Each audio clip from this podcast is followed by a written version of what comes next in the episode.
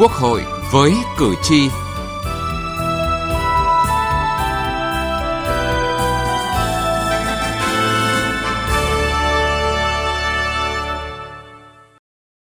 Thưa quý vị và các bạn, đến nay cả nước đã xác nhận được trên 9,2 triệu người có công, trong đó có trên 1,3 triệu người có công được hưởng trợ cấp hàng tháng.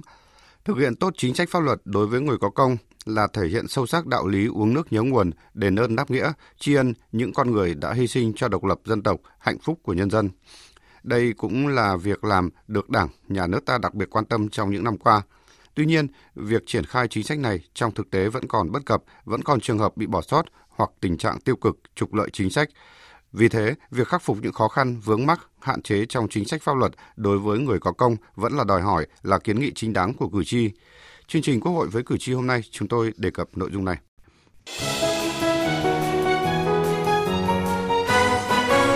Cử tri lên tiếng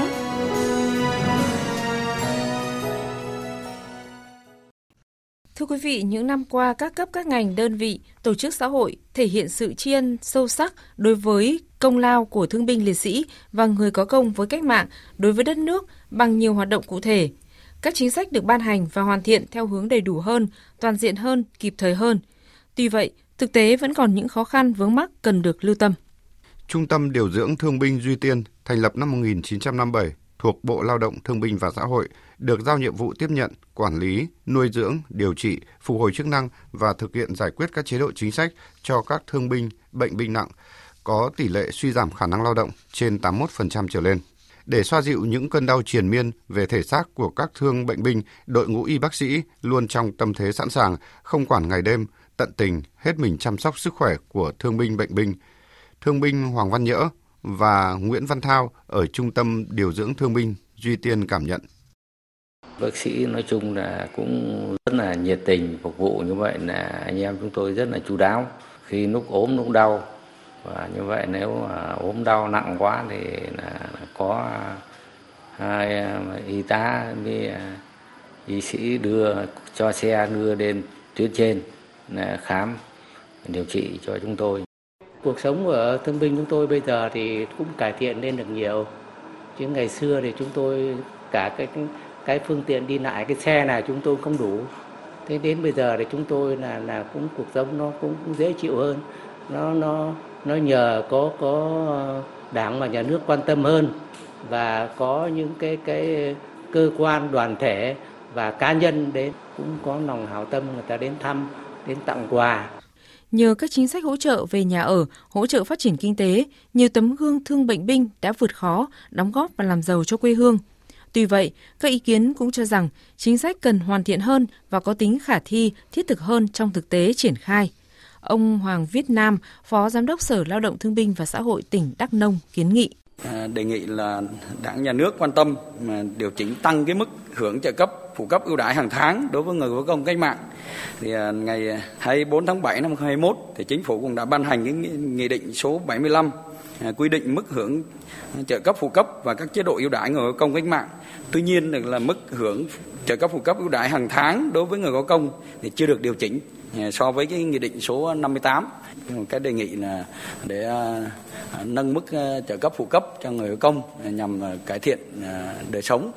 chăm lo đối với thương binh, gia đình liệt sĩ và người có công với cách mạng thuộc đối tượng hộ nghèo, chính sách càng cần được ưu tiên quan tâm nhiều hơn. Cùng với việc hoàn thiện chính sách, một trong những vấn đề mà người có công còn chăn trở, đó là công tác tìm kiếm, quy tập hải cốt liệt sĩ và xác định danh tính hải cốt liệt sĩ còn thiếu thông tin cần được đẩy mạnh hơn nữa.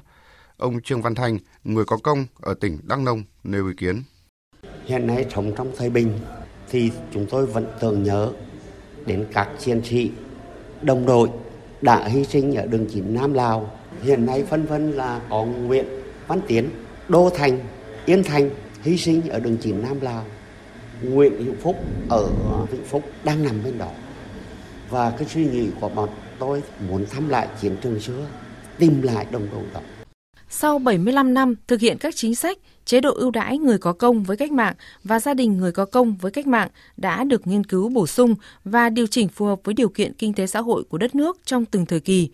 Theo đó, các chế độ ưu đãi được thực hiện đa dạng gồm trợ cấp, phụ cấp hàng tháng, trợ cấp một lần và các chế độ ưu đãi khác như hỗ trợ y tế, giáo dục, trang cấp dụng cụ trình hình, phục hồi chức năng, tạo việc làm, hỗ trợ, cải thiện nhà ở, miễn hoặc giảm tiền sử dụng đất, vay vốn kinh doanh và miễn hoặc giảm thuế. Tuy nhiên, để việc chăm lo thương binh liệt sĩ và người có công với cách mạng ngày càng tốt hơn, quá trình hoàn thiện chính sách và tổ chức thực hiện vẫn tiếp tục được đặt ra.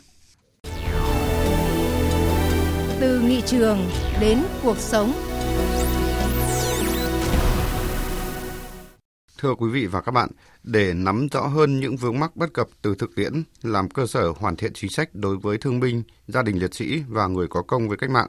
theo chương trình giám sát chuyên đề của Ủy ban Thường vụ Quốc hội về việc thực hiện pháp luật về tiếp công dân và giải quyết khiếu nại tố cáo từ ngày 1 tháng 7 năm 2016 đến ngày 1 tháng 7 năm 2021, trong buổi làm việc mới đây của đoàn giám sát với Bộ Lao động Thương binh và Xã hội, những nội dung liên quan đến việc thực hiện các chính sách đối với người có công đã được phân tích làm rõ. Trong số hơn 14.300 lượt công dân, gần 4.800 đơn khiếu nại, 3.000 đơn tố cáo và trên 22.000 kiến nghị phản ánh được Bộ Lao động Thương binh và Xã hội tiếp nhận từ ngày 1 tháng 7 năm 2016 đến mùng 1 tháng 7 năm 2021. Đơn khiếu nại chủ yếu ở lĩnh vực người có công với cách mạng như việc xét công nhận và hưởng các chế độ ưu đãi, việc thực hiện chính sách không đúng, các đơn tố cáo chủ yếu về việc một số địa phương xét công nhận người có công với cách mạng chưa công bằng, một số cá nhân làm giả hồ sơ. Đánh giá cao Bộ Lao động Thương binh và Xã hội trong công tác tham mưu, ban hành văn bản quy phạm pháp luật, nỗ lực thực hiện việc tiếp công dân, nhất là tiếp công dân của người đứng đầu, thành lập đường dây nóng, tiếp nhận thông tin, hỗ trợ người dân gặp khó khăn do COVID-19. Tuy nhiên, với số lượng đơn khiếu nại, tố cáo về lĩnh vực người có công chiếm tỷ lệ lớn, hơn 16.800 đơn, các thành viên đoàn giám sát đề nghị làm rõ nguyên nhân xu hướng đơn tố cáo nhiều hơn khiếu nại. Ông Lưu Bình Nhưỡng, Phó trưởng Ban Dân nguyện thuộc Ủy ban Thường vụ Quốc hội nói. 16.808 trên 30.067 đơn bằng 55,9% tổng số đơn. Cũng rất mong là Bộ trưởng và các đồng chí trong Bộ Động Thương minh Xã hội rất quan tâm đến những vấn đề. lĩnh đây lĩnh vực nóng. Sau rất nhiều năm mà chúng ta còn áp đảo về số lượng coi như là đơn thư khiếu nại tố cáo về chính sách người có công. Còn đây là ý kiến của ông Ngô Trung Thành, Phó chủ nhiệm Ủy ban pháp luật của Quốc hội. Tố cáo thì đa phần là tố cáo việc xem xét giải quyết chính sách người có công ở địa phương chưa đúng quy định, không công bằng. Tôi đề nghị chỗ này là cũng cần phải nhận xét và đánh giá nó rõ hơn cái lý do rồi là tình hình chấp hành pháp luật trong cái việc thực hiện giải quyết những cái chế độ chính sách này. Giải quyết chế độ chính sách đây đó là cái sự cống hiến bằng xương bằng máu người đáng được thì phải được nhưng mà những cái người mà không được tôi hiểu đây trong cái tố cáo đây là có nhiều trường hợp là không đáng được nhưng mà lại được thì cực kỳ nó rất là tai hại Lý giải băn khoăn này, Bộ trưởng Bộ Lao động Thương binh và Xã hội Đào Ngọc Dung cho biết tỷ lệ đơn tố cáo cao hơn khiếu nại cũng là vì nhiều trường hợp không đồng tình với kết luận thanh tra. Qua giả soát thì nó bật ra rất nhiều trường hợp là thế này thôi. Có thể thương minh thật, nhưng quá trình về địa phương không còn hồ sơ để thực hiện chính sách thương binh thì là có là có đường dây này đường dây kia nó có những chuyện đấy. Rồi là man khai hồ sơ rồi hồ sơ không đúng. Do đó mà đã hồ sơ không đúng khi thanh tra hoặc là tẩy xóa hoặc là làm hồ sơ giả thì thanh tra kết luận thì phải đầu tiên phải đình chỉ. Sau đó là xử lý theo quy định. Thì nó dẫn đến là tố cáo.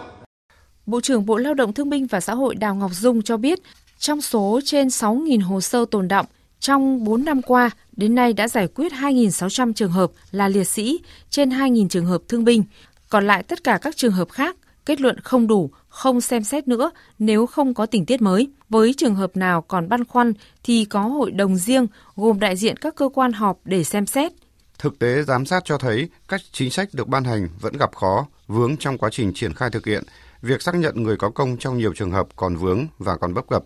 Thậm chí có trường hợp thực sự hy sinh đã đưa vào nghĩa trang liệt sĩ rồi mà không được công nhận. Từ thực tế này, Phó Chủ tịch Quốc hội Trần Quang Phương, trưởng đoàn giám sát đề nghị. Thì các đồng chí xem thử nó có vướng do những cái căn cứ xác nhận và pháp lệnh người có công nó cũng đã có nhiều cái đổi mới rồi thì có cần phải bổ sung gì không hay là cần những thông tư gì để để chúng ta cụ thể thêm nữa và có những cái cái thì pháp luật hoặc là thông tư cũng chỉ giải quyết cái chung thôi chứ còn cái cá biệt như một số vụ cá biệt như các đồng chí đấy thì ờ, cần phải có một cái quan điểm giải quyết nó thật sự khách quan, toàn diện, lịch sử, khoa học. Đảm bảo thực hiện chính sách đối với thương binh, gia đình liệt sĩ và người có công với cách mạng một cách công bằng, kịp thời là việc khó vì có những yếu tố tồn tại thuộc về lịch sử. Để đạt được mục tiêu này, các chính sách ban hành và tổ chức thực hiện cần khách quan, công khai, minh bạch.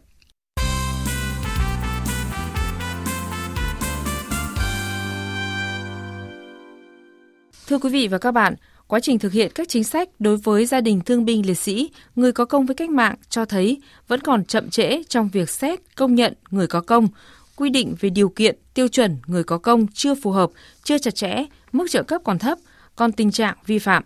Thực tế đó đặt ra những yêu cầu trong việc hoàn thiện chính sách và tổ chức thực hiện. Bà Phạm Thị Hải Truyền, nguyên Bộ trưởng Bộ Lao động Thương binh và Xã hội, nguyên Chủ tịch Hội Người cao tuổi Việt Nam nhận định, nhờ có chính sách của Đảng và Nhà nước thông qua cụ thể là pháp lệnh người có công, nhiều chính sách đối với người có công và thân nhân của những người có công được cải thiện rõ rệt. Để đảm bảo chính sách đối với thương binh, gia đình liệt sĩ, người có công với cách mạng công bằng, kịp thời, bà Phạm Thị Hải Truyền cho rằng cần lưu tâm một số vấn đề. Với cá nhân và những người đã từng làm ở ngành thì tôi thấy rằng có mấy vấn đề mà để thực hiện tốt hơn nữa chính sách của Đảng và nhà nước đối với người có công thì thứ nhất ấy cái pháp lệnh người có công cũng có ý nghĩa nhưng với một đất nước chiến tranh liên miên và như vậy thì tôi thấy rất cần cái pháp lệnh nên đổi chuyển thành luật người có công. Thứ hai nữa là trong tổng số những cái liệt sĩ đã hy sinh thì có đến nay độ khoảng à, theo tôi theo dõi thì có khoảng độ khoảng 300 nghìn anh chị em liệt sĩ mặc dù là có lấy bây giờ vẫn chưa có tên. Khoảng 200 nghìn à, anh chị em liệt sĩ là vẫn hiện tại cũng chưa quy tập được. Thế thì cái mục mà chúng ta muốn ý, là làm thế nào thật tích cực đã đưa về quy tập vào các liệt sĩ. Và sớm những người còn nằm giải rác ở nơi này nơi khác được sắp đưa về những quy tụ về các cái nghĩa trang hoặc về hương của họ. Cái việc thứ ba đấy thì tôi nghĩ rằng là cái chính sách đối với người có công thì trong mỗi một giai đoạn thì khác nhau tùy cái tình hình phát triển kinh tế của đất nước thì à, nếu như trong điều kiện cho phép thì nên nâng các cái mức trợ cấp đối với cái đối tượng được hưởng để cho đời sống của họ lúc nào cũng đảm bảo khá bằng và hơn cái mức sống trung bình. Còn đây là quan điểm của ông Bùi Sĩ Lợi, nguyên Phó chủ nhiệm Ủy ban xã hội của Quốc hội. Tiếp tục thể chế hóa quan điểm chủ trương của Đảng, đồng thời nó cũng phải tạo ra cơ sở pháp lý chặt chẽ, minh bạch, thống nhất và đảm bảo công bằng hợp lý để mà tạo cái sự đồng thuận trong xã hội và phải khắc phục cho được cái tình trạng kẻ hở của pháp luật để dẫn đến làm sai. Chính sách hoàn thiện, song việc tổ chức chính sách cũng cần hoàn thiện và đổi mới trách nhiệm hơn nữa. Đây là ý kiến của Trung tướng Nguyễn Thế Lực, nguyên Phó Chủ tịch Hội nạn nhân chất độc da cam. Cái giải pháp quan trọng đấy là cái khâu tổ chức thực hiện tốt. Yeah đây là cái khâu nó hay là méo mó cái chuyện không kịp thời và không công bằng là chính ở đây nó lại mọc ra Yeah. Mặc dù anh ban hành cái đấy nó rất tốt, thế cho nên anh phải triển khai rất là nhiều cái nội dung anh hướng dẫn làm sao cấp ủy chính quyền vào anh làm phải dứt điểm và khi phát hiện có những khác nhau thì anh phải cùng nhau hợp lại để phải cùng nhau giải quyết dứt điểm xong đó cho cả nước rồi anh tập huấn bồi dưỡng chu đáo cho đội ngũ cán bộ vì hiện nay là nhân viên là họ hiểu về chiến tranh rất ít và ừ. hiểu về ừ, quân đội trong thời chiến ấy dạ. tổ chức như thế nào hoạt động như sao họ hiểu rất ít cho nên chính những cái này nhiều khi thành ra cản trở và gây bức xúc cho các đối tượng khi đến ừ, tiếp xúc và anh phải kiểm tra xử lý các cái sai phạm và rất là nghiêm khắc các tiêu cực rất là nghiêm khắc Việc xây dựng hệ thống pháp luật ưu đãi người có công phải tính toán, nghiên cứu kỹ lưỡng, khoa học, có đánh giá tác động một cách thực chất, cần phải được tiến hành từng bước phù hợp với tình hình kinh tế xã hội của đất nước, bảo đảm cân đối nguồn lực để quy định dễ đi vào cuộc sống. Về lâu dài, cần phải sớm xây dựng luật ưu đãi người có công với cách mạng nhằm mục đích thực hiện tốt hơn chính sách đối với người có công. Quá trình tổ chức thực hiện cần đổi mới mạnh mẽ về tư duy, nhận thức, trách nhiệm với quy trình thủ tục, vừa đảm bảo nhanh, thuận lợi nhưng cũng đảm bảo chặt chẽ, khách quan, minh bạch, tránh tạo cơ hội trục lợi chính sách. Đến đây, thời lượng của chương trình Quốc hội với cử tri đã hết. Cảm ơn quý vị và các bạn đã quan tâm theo dõi.